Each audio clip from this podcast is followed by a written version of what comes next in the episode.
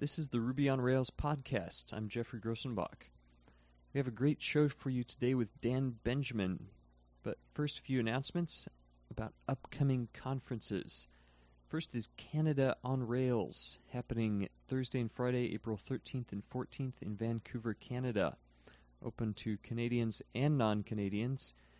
You can register now for $175 Canadian, which is about 150 US dollars. And you can also submit a proposal if you'd like to give a presentation as part of the event. See more details at CanadaOnRails.com. Also, the first International Rails Conference official happening in Chicago, June 22nd to 25th. More details are yet to come, but you can check out railsconf.org for the details as they are announced over the next weeks and months. Finally, I want to thank Troy Davis again for donating bandwidth for this podcast. Originally I announced that he was from the Portland, Oregon group, but turns out he's actually from Seattle. So I take back all the good things that I said about Portland. Thanks again to Troy Davis of Seattle for hosting the bandwidth for this show. My guest today is Dan Benjamin, developer, web designer, and writer. Dan is the founder of Automatic, which can be found at automaticlabs.com. Since 2001, Dan has also been publishing the Hive Logic narrative, which can be found at hivelogic.com. According to his blog, he works in total secrecy, living in an autonomous, radar invisible submarine lurking near the Florida coast not sure how he gets internet access out there. He is also the managing producer and system developer for A List Apart. And more than anything, he just likes to host a talk radio show. So I may be putting my own job in jeopardy by having him on this show. Welcome. Thank you, thank you, and uh, no worries about that. I think you've got uh, quite the radio voice, so I think you're you're safe. Well, good, thank you. So if Ruby were ported to the Commodore 64, how many boxes do you think it would take to serve a list apart? uh, probably, uh, probably quite a few. I think, uh, I think you know, the Commodore 64 definitely was the, the pinnacle of, of home computing. But uh, I think you know, I think what uh, what we're doing out there with uh, with FreeBSD for for a list apart seems to be doing the job. Well, good. So you'll stick with that for now. Some speaking of which, some people were pleasantly shocked when uh, the announcement came down and the site went live and heard that the prestigious online magazine had been rewritten and that Rails had been chosen. Why did you choose a relatively unknown language and a framework for the relaunch of such a big site? Well, you know, I'd, I'd been building web applications in Rails um, for a little while actually, and um, these are real applications that were being used, you know, in in a production environment. And I was just really impressed by how effective Rails is as as both a, a development and a deployment platform.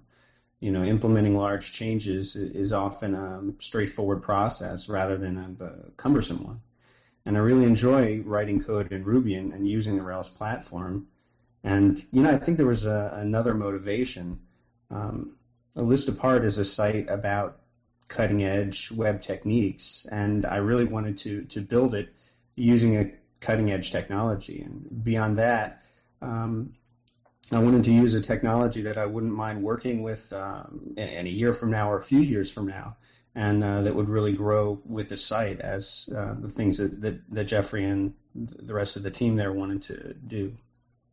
So Rails was a perfect choice. So you were part of the team that decided that and put that together. What were some of your goals for the redesign of the site? Well, from from the design standpoint, I mean, you know, when you have people like uh, Jeffrey Zeldman and Eric Meyer and Jason Santa Maria working together on something, um, you know, the, they bring a tremendous amount of experience and they, they have a really good sense of what works. Um, you know, for, from my standpoint, I mean, I was looped into the, the design discussions, but um, you know, it really started from from them kind of asking me questions. You know, what can what can we do, or can can we do this? Um, my my goal for for the site or for building the CMS was actually pretty simple. Um, I just really wanted to build a system that would enable uh, them to to really produce the magazine as easily as possible, um, and with as much flexibility and growth potential as possible. Uh, I've been working on a list apart for a while by then, and you know, in helping to produce the articles and being part of the process, uh, actually being involved in, in producing the magazine, um, really helped clarify, I think, what they needed. Um, you know, Jeffrey was able to say something like, "We need to fix the way we categorize articles," for example, and I'd know exactly what he meant because of personal experience using the old system. And in a way, I think this is uh, good advice for, for people who are designing systems out there for, for their work or for a client. I mean, in as much as you can, try to try to put yourself in the shoes of the person you're designing the system for, and you know, build something you'd like to use. So that was that was sort of the spirit that that I approached it. And the previous versions of the site were a lot simpler compared to the technical and definitely authoritative content. Even I think it even fit in 640 by 488 or something like that, the previous width, but now it's been expanded because sure, honestly, probably most designers who are reading it have huge screens and can can handle that. Yeah, I think there was some controversy about that, uh, and and maybe there still is. Some people love it, and some people hate it. The fact that it's it's uh, it, it's a certain width, it's a fixed width, and I think um, the the previous site design um, definitely had more of that single column type feeling to it, and, and there's a lot more happening here. Um, you know, from from the standpoint, uh, technically, behind the scenes, the previous sites uh, were were ASP actually. So they're really, you know, this was really a, a complete starting over point, both from the design standpoint, going from something that was essentially one column uh, to something that was, you know, multiple columns, uh, much larger fixed width, and uh, and behind the scenes, a, a complete ground up rewrite and yet it still main, uh, happened to be pretty simple. The design is nice and clean. It's almost less busy than the previous one, and the content I think is a lot easier to find because there's still a huge archive of older articles and all that kind of.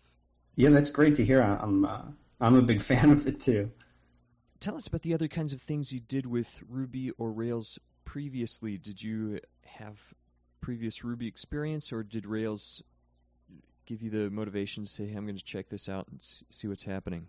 Rails was definitely behind the renewed interest. I'd actually I had looked at Ruby about two or three years ago, um, but I didn't really get started with it in, in, my daily work or in project work until Rails came into being.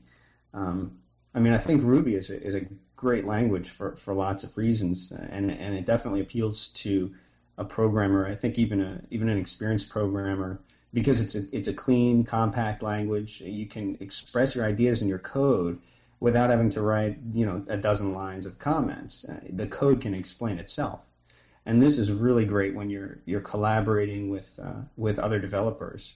Um, actually, I, recently shared some some uncommented code with a with a friend of mine who's a he's a developer. He doesn't know any Ruby, and he was able to just uh, read the code as it was without comments and, and, and understand what it was doing.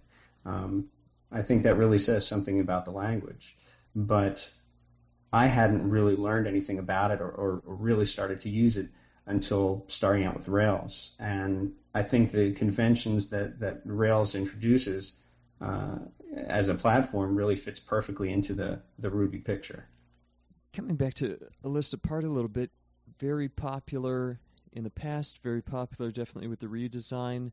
In the first couple days, I saw a post on TextDrive where it's hosted, and they said basically one light HTTP light HTTPD server uh, for dispatch processes, and you handled you know a couple million visitors or whatever.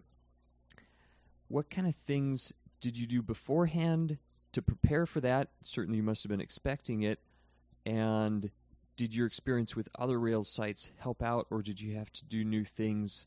in order to make this site that capable and robust? Well, that, that's a that's a great question, and the answer is is kind of uh, maybe different from from what you would expect. I mean, we tested okay. functionality extensively. Um, you know, starting with just uh, just those of us who were working on it, and then opening it up to like friends and family uh, for functionality testing. But um, as far as putting it through its paces in actual performance testing, I, we really didn't do any. I mean, I could I could say, oh, you know, I I was just relying on my own experience as a developer of systems like this, uh, and I just knew what to do, and it was just going to be perfect. But uh, to be honest, there was a lot of finger crossing uh, when we went live. Um, but fortunately, there really weren't any uh, any real issues. The site just uh, just stood its ground and pumped out pages uh, the way it was supposed to. And to be honest, a lot of the optimization uh, came afterwards in looking at how people were using the site and which parts of the site um, were were being delivered dynamically versus statically and, and, and things like that. Um, it uh, it was really a kind of a hope this thing works kind of situation. So, what were the some of the things since then that you've done? Did you turn to caching, or uh, did you use maybe the robot co-op's analyzer profiler or other kinds of things, or was it just straight web logs and uh, server uh, monitoring? You know, it's kind of a combination of, of a lot of those different things. I mean, definitely looking at, at caching helped a lot, especially for things that theoretically you could cache um, most of the site except for the comments areas. It wouldn't be a big deal um, to to cache almost everything. But we're not actually doing a lot of caching, and the statistics where where you where you saw you know X millions of hits with only a few dispatch processes and uh, um, you know keeping load averages low. Um, you know, it, a, a, lot of that just came from. Uh, I guess you know the fact that the, the code was really good and, and it was running on good servers and we were able to to get it out the door and, and deliver it and not see it, you know, fall down. Since then, you know, again, just looking at what seemed to be generating the most activity and, and working on that as a direct optimization, just as a direct result of looking at the logs and seeing what people were looking at, um, as opposed to using Uh, external things to sort of load test or, or make those determinations for us. So that I guess that says a lot for Rails and, and just deployment that to some extent throw it out there, tweak it afterwards, see how it's being used. Yeah, I mean, we, I think Jeffrey and, and the rest of the A List Apart team was kind of relying on me to say, you know, yeah, this is this is going to work, and in a way, I kind of you know said, hey guys, trust me, this will work, this will be great, uh-huh. uh, and and I mean, it was great. It did it did uh, go off uh, pretty well. I think you know one of, in fact, the only real major problem that we had run into was just an issue with uh, with the way that I was handling sessions. Um, and initially, you know, they were saving, uh, not to get too technically boring about it, but they, you know, the sessions were being saved on the on the drive, and with millions and millions of hits over such a short period of time, uh, you know, we ran out of disk space in, in, in one situation wow. uh, and had to uh, change the way I was storing sessions. But you know, that was that was the closest thing we had to a meltdown. And, and really, after that, when that happened, uh, the TextDrive guys and I caught it and said, "Wow, we, let's fix this right now," and we did. And um, hopefully, nobody knew. Moving along a little bit, when you put that site together, or when you're making Rails sites now do you like to start completely from scratch? Or are you do you like to use pre-built components plugins? A lot of the new things that are being available in rails there's been a little bit of a debate about the usefulness of that. What's your opinion? Well that's a, an interesting question. I think um, i mean if there's something out there that's clearly doing the you know the kinds of things that that that I need if there's it's providing functionality that I'm looking for I'll, I'll definitely use it. Um, but I'm kind of old fashioned in a way that I, I really do uh, like to, to, to roll my own solution when it makes sense and, and, and when there's time. I mean, I think there, there's a good value in, in looking at and following standards when they work well. Um, if there's a standard library or a component out there that, that's clearly solving the problem the right way, um, I'll use it. But there's always a dilemma where you can spend as much time implementing or tweaking something as you would just just rolling up your sleeves and doing it yourself. So I think a lot of the time it comes down to time. how much time do you have and, and what exactly do you need. Speaking of which, your own site at Hive Logic, uh, you wrote that, I believe, in Rails. Do you think that's important for developers to get their feet wet by writing their own blog software like that, or did you have other goals for your own site? That you felt like it was important to do it from scratch instead of using a prepackaged blogging software. Well, I've always uh, I've always enjoyed writing software that that I would use. I mean, that's that's fun because you can you can make it do just just exactly the things you want it to do. Um, and and to be honest, I really just enjoy writing things in, in Ruby on Rails these days. Um, there's something fun about you know building every aspect of something, and you know I'm not I'm not a designer, but I I did the design of Hive Logic and and writing the back end for it um, was was fun. Um, Hive Logic kind of fills that spot of I built this whole thing, you know. Um, it's also a, a, safe place for me to, to try things out in a way that I couldn't in a, in a more serious uh, production type of site. If I want to experiment with uh, different ways of doing things and, and I do it and, and it works great. And if it doesn't, you know, okay, I can, I can change it. Uh, you don't have to worry about uh, a big project uh, relying on it. it. it. can be fun. So for me, it, it, was just about having fun with something. Um, but in a way, I, I think it, it is kind of important for, for developers out there to to try their hand at, at things. And I think the the best sites out there are the ones um, where you can you can really tell that the person involved in it really has a, a lot of caring about it and caring about the quality of uh, of what they're doing. So hopefully that shows. Now, when we were emailing back and forth before this, you hinted that uh, you know we should stay tuned to Hive Logic and big, important, cool, shocking, or surprising things are going to happen. You, do you want to tantalize us with that a little bit, or do we just need to stay tuned? That that, that kind of makes it sound uh, really exciting. No, it's just what uh, what I'm what I'm trying to do is is just uh, is just change the focus of Hive Logic to actually be more like what it was in I would say maybe the 2002 2001 time period where I was really in, in a stage where I was learning a whole lot of things uh, and, and sharing what I learned. And I'm trying to, to sort of refocus back on that, get back into the, the spirit of things that sort of led to the development of the Enkoder and the rotator. And um, really, you know, it, part of it comes through em- embracing the, the Rails development community. I think uh, being able to come out with new things, whether it's, you know, writing about, uh, you know, file systems or or coming out with, with code snippets and things like that.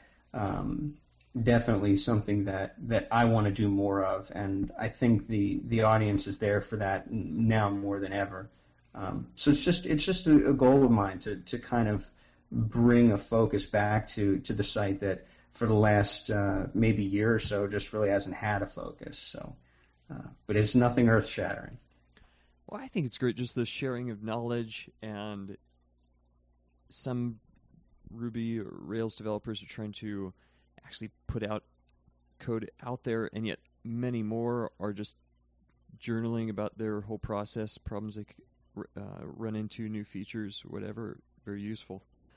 Well, Rails in particular seems to have a large percentage of designer developers, and from looking at your different sites, it seems like you have a hand in, in multiple aspects of that as well do you think there's something about Ruby in particular that attracts multi-talented people who are concerned with aesthetics, or is in general is that becoming a new requirement for web developers to have a variety of skills in those areas? Well, it's interesting. I can I can definitely say that for you know for example, Ruby it's a great language to develop with. I mean, it's straightforward. It's somewhat unconventional, but it's actually quite powerful. And uh, I think in the same way that uh, Ruby sort of feels right as a language, I think Rails tends to feel right as a development platform. I mean, the things that that you need to do over and over and over, they're just they're just done for you. Um, you can stand up a new application in, in a few hours, and, and when you need to do something really unique, you can roll up your sleeves and, and just write a component to handle it. Um, you know, I think I think for this reason, uh, Ruby and Rails are, are attractive to people with multiple talents. I mean, designers who are who are you know, maybe somewhat newer to development, they they inherit this great platform that takes uh, a lot of the tedium out of building web application. And at the same time, a developer using Rails, they're free to spend more time on uh, focusing on an application's usability instead of, you know, writing 100 SQL queries. So it's it's kind of the perfect fit for the the multi-disciplined or multi-talented person who likes spending time in different disciplines. And that's really the, the beauty of it. I think you can jump from how can this page work right to, you know, to how can this page look without having to to focus too much on things that are incredibly tedious or time consuming. I think that appeals to people who kind of have their feet in in both the design and the, the development world. Um, it, it's a good fit briefly, uh, what other kinds of projects are you working on now? What kind of things can we look forward to coming out of Automatic in the future?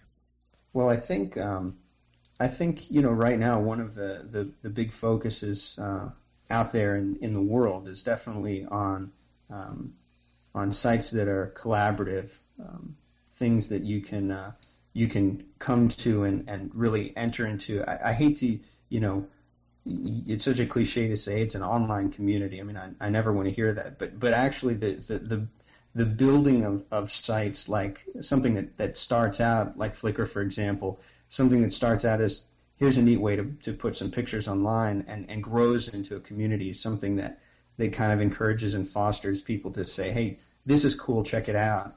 Um, those are the kinds of things that, that I think uh, are, are, what people are focusing on. And, those are the kinds of projects that uh, that I'm looking at too. And I think um, I think down the road there's some neat uh, neat opportunities to contribute to um, to to sites that put that kind of community focus uh, first.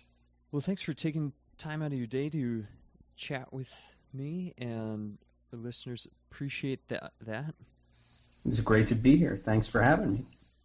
Well, this has been the Ruby on Rails podcast, and tune in next time.